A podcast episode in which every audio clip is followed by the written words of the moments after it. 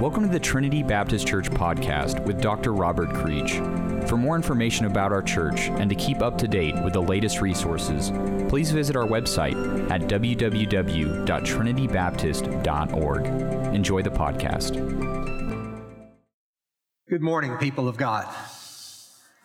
The Lord is with you. We've been talking about simple things. A thing is simple when it's not composed of many complex parts. A simple machine like a lever or an inclined plane has very few parts to it. An idea is simple when it's not embellished by a lot of adjectives and uh, adverbs, but is just a straightforward, clearly stated idea. Our, our promises are simple when they are a simple yes or no, and we don't have to swear on a stack of Bibles, but our life of integrity backs up our yes and our no. Things are simple when they're like that. A simple melody might be played with one finger on the keyboard. It doesn't have a lot of complexity to it we human beings have this way of taking things that are simple and making them very, very complex, complicated, difficult to understand, difficult to implement. When Jesus came to teach us about this life in the kingdom of God, this with God kind of life that he offers, abundant life, he spoke of it as a simple kind of life. It is a life of the pure in heart, people who will one thing. They give their lives to God and to God's purposes. It's a life of simple obedience, a yes to God and a no to the world as Jesus lived. Jesus taught a life of simple faith where we learn to simply trust God, trust God's presence, trust God's power, trust God's promises in our life and live in light of that. Simple living is a life that is lived out of simple loyalty, loyalty to God above everything else, that transcends loyalty, that complicate things, loyalty to country or political parties or races or cultures. Simple loyalty is simply given to God. The life Jesus demonstrated is a life of simple hope where we have confidence that this life is not all that there is, that there is life beyond the grave, and that death does not have the last word. It is the promise of eternal life. And that life is lived with the simple love that's expressed in those two simple commandments love God and love your neighbor as yourself. None of that is difficult to understand, is it? Trust God, obey God, give your ultimate allegiance to God, place your hope in God love others, love God with all your heart. Everything else is clutter. Everything else is clutter. Life is meant to be lived simply out of this kind of relationship with God and His kingdom. And at the heart of what it means to be a follower of Jesus is this simple thing called obedience. Obedience. We, we try to complicate what Jesus called us to by turning it into religion with a variety of rituals and complex doctrines and all kinds of practices as if that's what Christianity is ultimately about. But when you start reading the Gospels, you find Jesus didn't talk about getting our doctrines right. He talked a lot about truth. He talked about truth telling. He talked about living out of the truth, about having our lives correspond with the way God wants life to be lived. He called himself the truth, the way, and the life. He said God's word is truth. John said he was full of grace and truth. The kind of truth he called us to is this true way of living about how life is to be lived with God and with one another in the kingdom. He spoke not at all of getting rituals right. Uh, he did talk to us about practices. He spoke to us about prayer and about fasting and about giving, about serving, about worship. He talked to us about those practices in which we learn to give our attention to God, but he didn't talk to us about getting our rituals right. Not at all. He didn't offer a religion. Jesus offered a way of life, a way that life is to be lived and taught. It's about trusting and obeying and loving God and treating neighbors right. It's about actually living with justice, uh, loving mercy, walking humbly with our God. And since Jesus is, we confess, our master and our teacher, it follows that whatever he said about those things must be obeyed. It's simple. We are called to obey the one who is teaching us about how life is to be lived. We don't take his words as advice to be weighed in with other things. If the teacher said it, if the master said it, and we are his followers, then we are called simply to obey it, to learn to follow what he said. That's a common theme in Scripture, Old Testament and New Testament, but in the Gospel of Matthew, it is a continuing theme.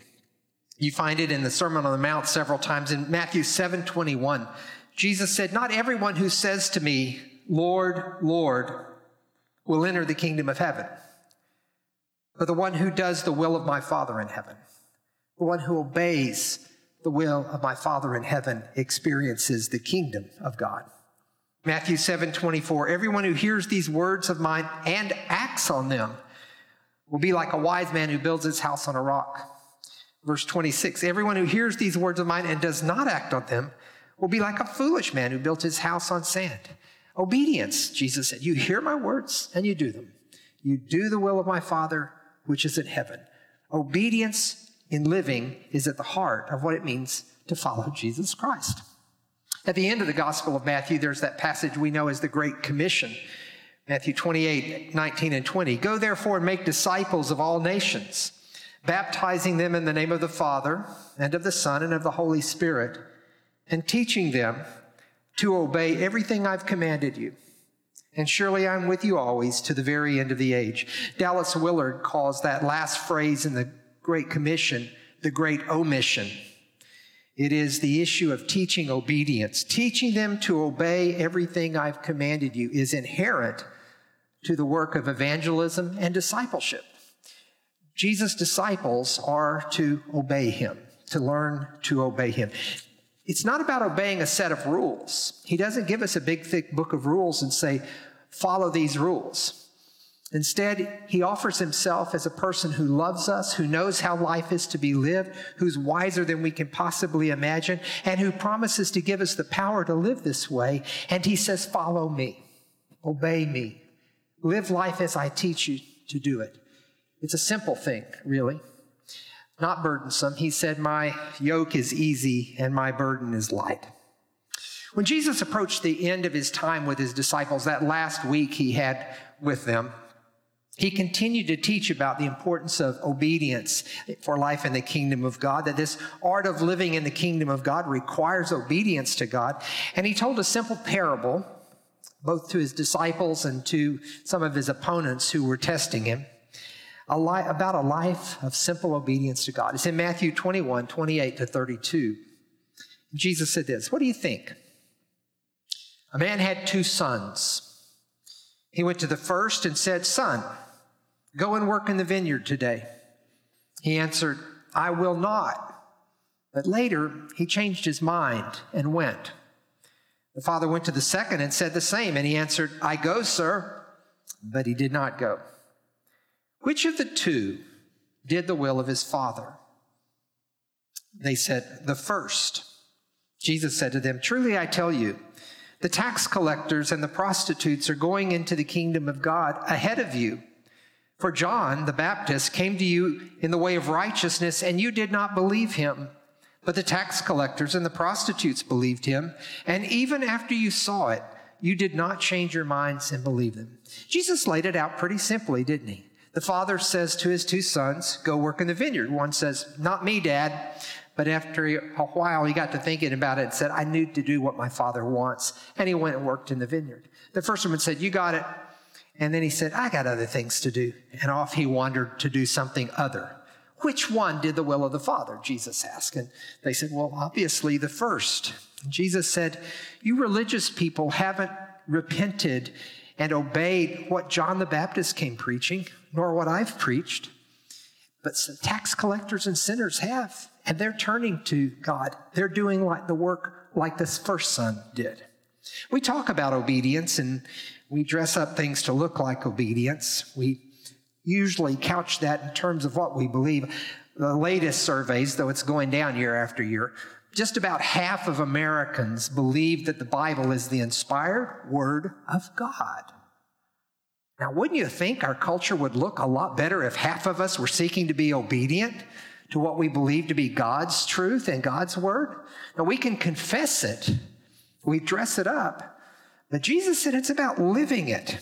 We allow ourselves to accept the definition of Christianity that's reduced to forms and doctrines, rituals, church attendance, intellectual adherence to certain teachings, right use of theological language. And if we get those things right, check those boxes, we got it. And Jesus said, no, it's, a, it's really what you do that matters. It's how you live this life.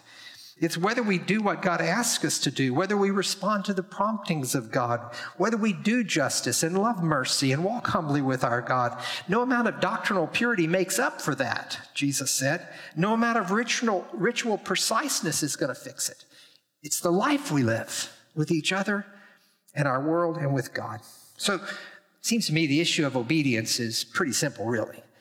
It's simply obedience is what happens when we really do God's will and not just talk about it.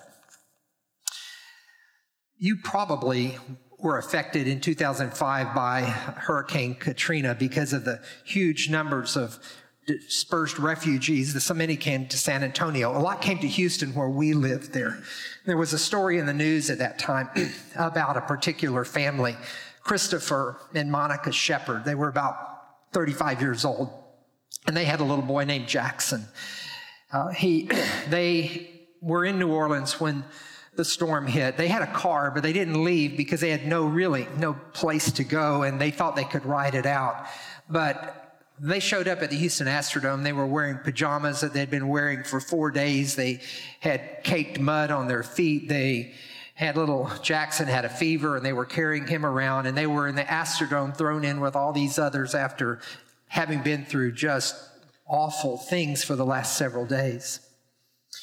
And they wondered what was next for them. Meanwhile, there was a newlywed couple, married only nine days, Shane and Shelly. They lived in Pasadena, Texas. And Shane was 35 years old. Uh, he had fought in the first Gulf War. And when he came back from the war, he found Christ, or Christ found him, and his heart was really, really changed. He'd been following Christ for about 10 years at the time. And he was watching the news and seeing all these people coming and all these needs. And he turned to his new wife and he says, There's babies there. We have an extra bedroom. I think God wants us to do something. And she said, I agree. I think God wants us to do something. So they went down to the Astrodome and they walked into this mass of people and they talked to a couple of families they met, offered them a place to stay, but they said they had somebody coming to pick them up. And then they came to, the, to Christopher and Monica and said, Would you guys like a safe place to stay? And they took them home and brought them to this place of refuge for a time. Shane and, and Shelley Cole just believed they were doing what God was leading them to do. She said, We were obedient. That's all He required of us. God will put the puzzle together. We were the link because God works through people. He wants willing vessels. Obedience, it turns out, is what happens when we really do God's will and not just talk about it. It's, it's just that simple. Obedience is what happens when the Father, when what the Father wants matters more than our own plans, our own agendas, our own possessions, our own uh, schedules. We put the Father ahead of all that. Karen Watson 38 year old woman in California determined that what the father wanted mattered more than her own plans and possessions and agenda. And at age 38, she counted the cost and followed God with all her heart and went to the war zone in Iraq as a humanitarian worker.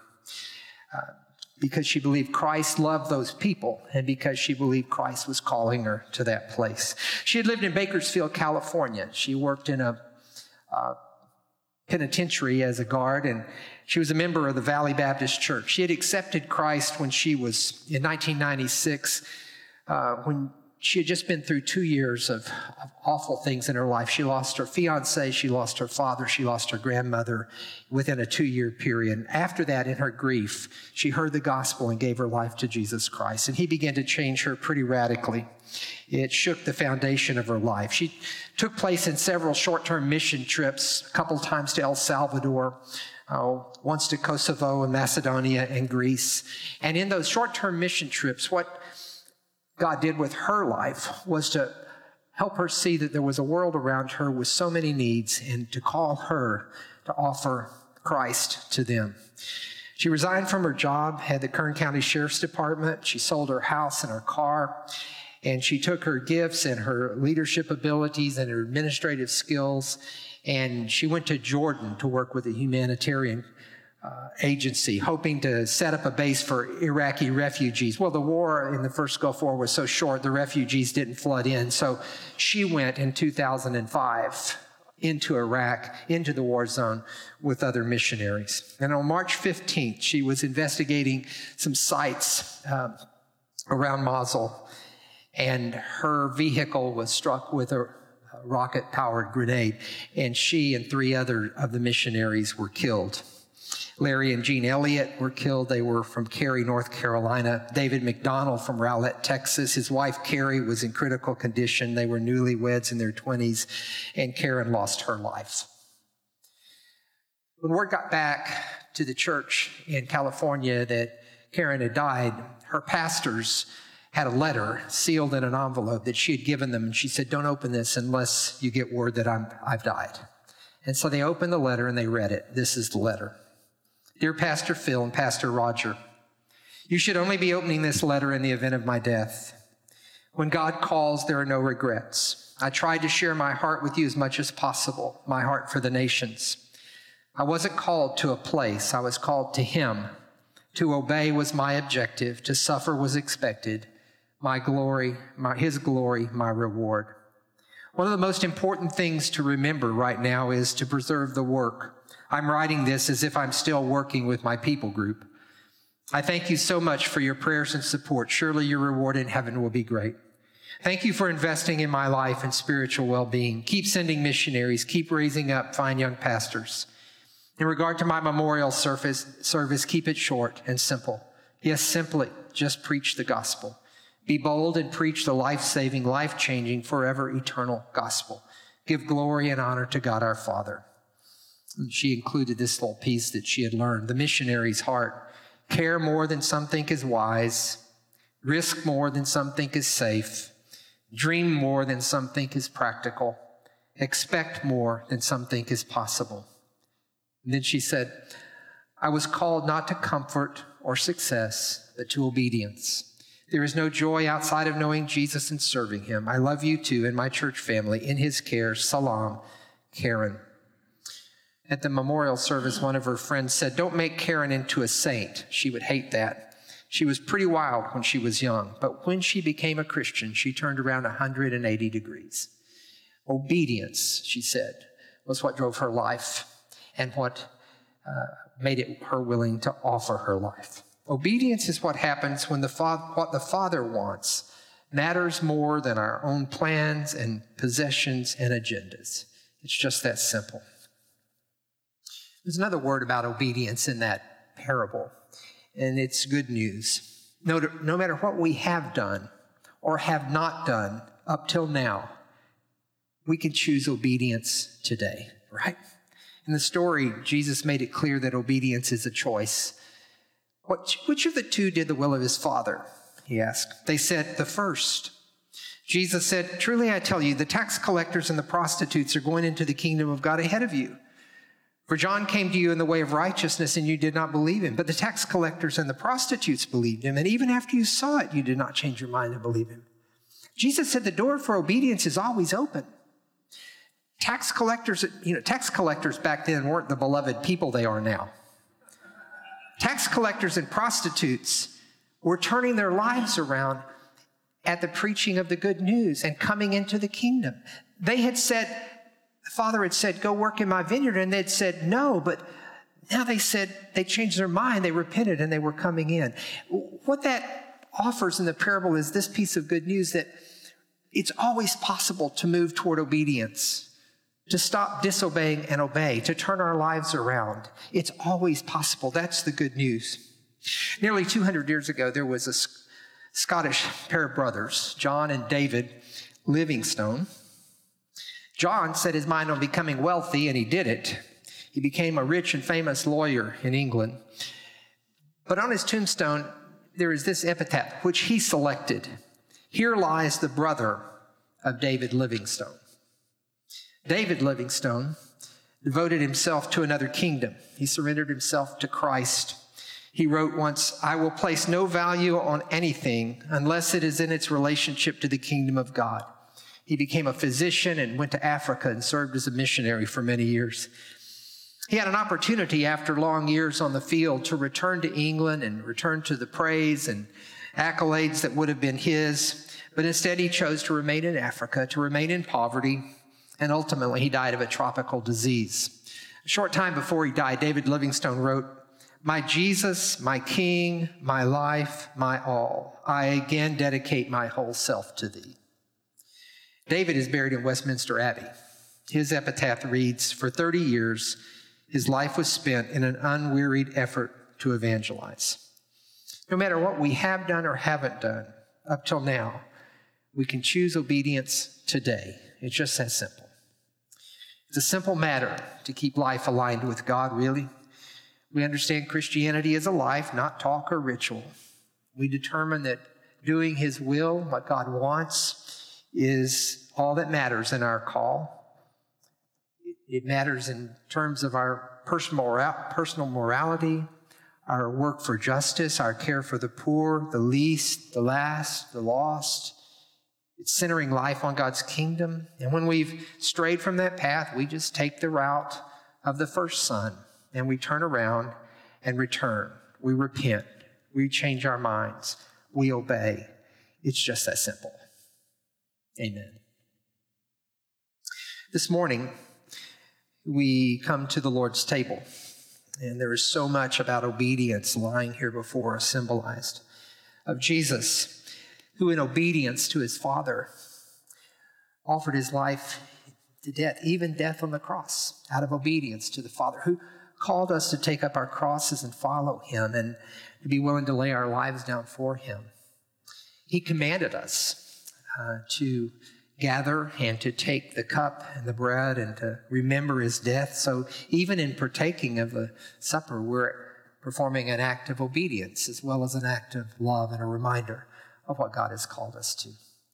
This morning, as we take the cup and the bread, I want to urge you to be reminded of your willingness and uh, your willingness to be obedient to God no matter what in every dimension of life. That's what he has called all of us to, and it's, it's pretty simple.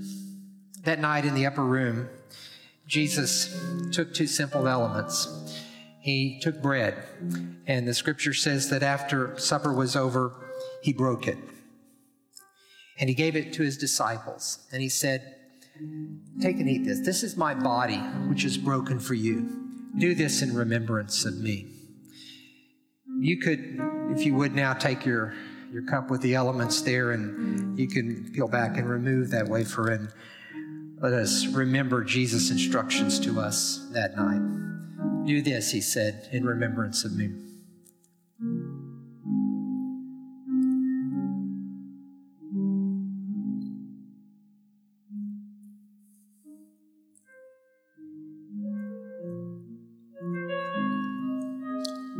Scripture says that after supper, he took the cup and he said, This cup is the new covenant in my blood.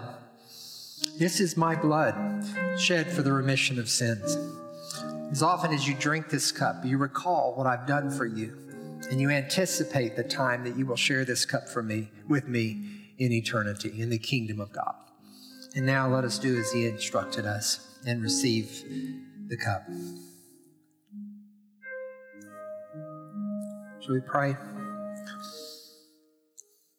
Almighty God, creator of heaven and earth, who brings forth bread from the earth and who brings forth fruit from the vine, you have come to us in the person of your Son. You've revealed your truth to us. You've showed us how to live. You've invited us into your kingdom. And you've been fair to share with us that walking into that kingdom in this world means picking up a cross and being willing to live in obedience and to lay our lives down to you. Lord, by our simple participation this morning in these elements, we want to say to you that we are willing to do that, Lord. We want to obey. We want to follow. We want to be your people. We offer ourselves to you in gratitude for the way you've offered yourself to us. In Jesus' name, amen. We hope you enjoyed your segment of the Trinity Baptist Church podcast with Dr. Robert Creech. Join us next week for another segment. For more information about our church, please visit our website at trinitybaptist.org.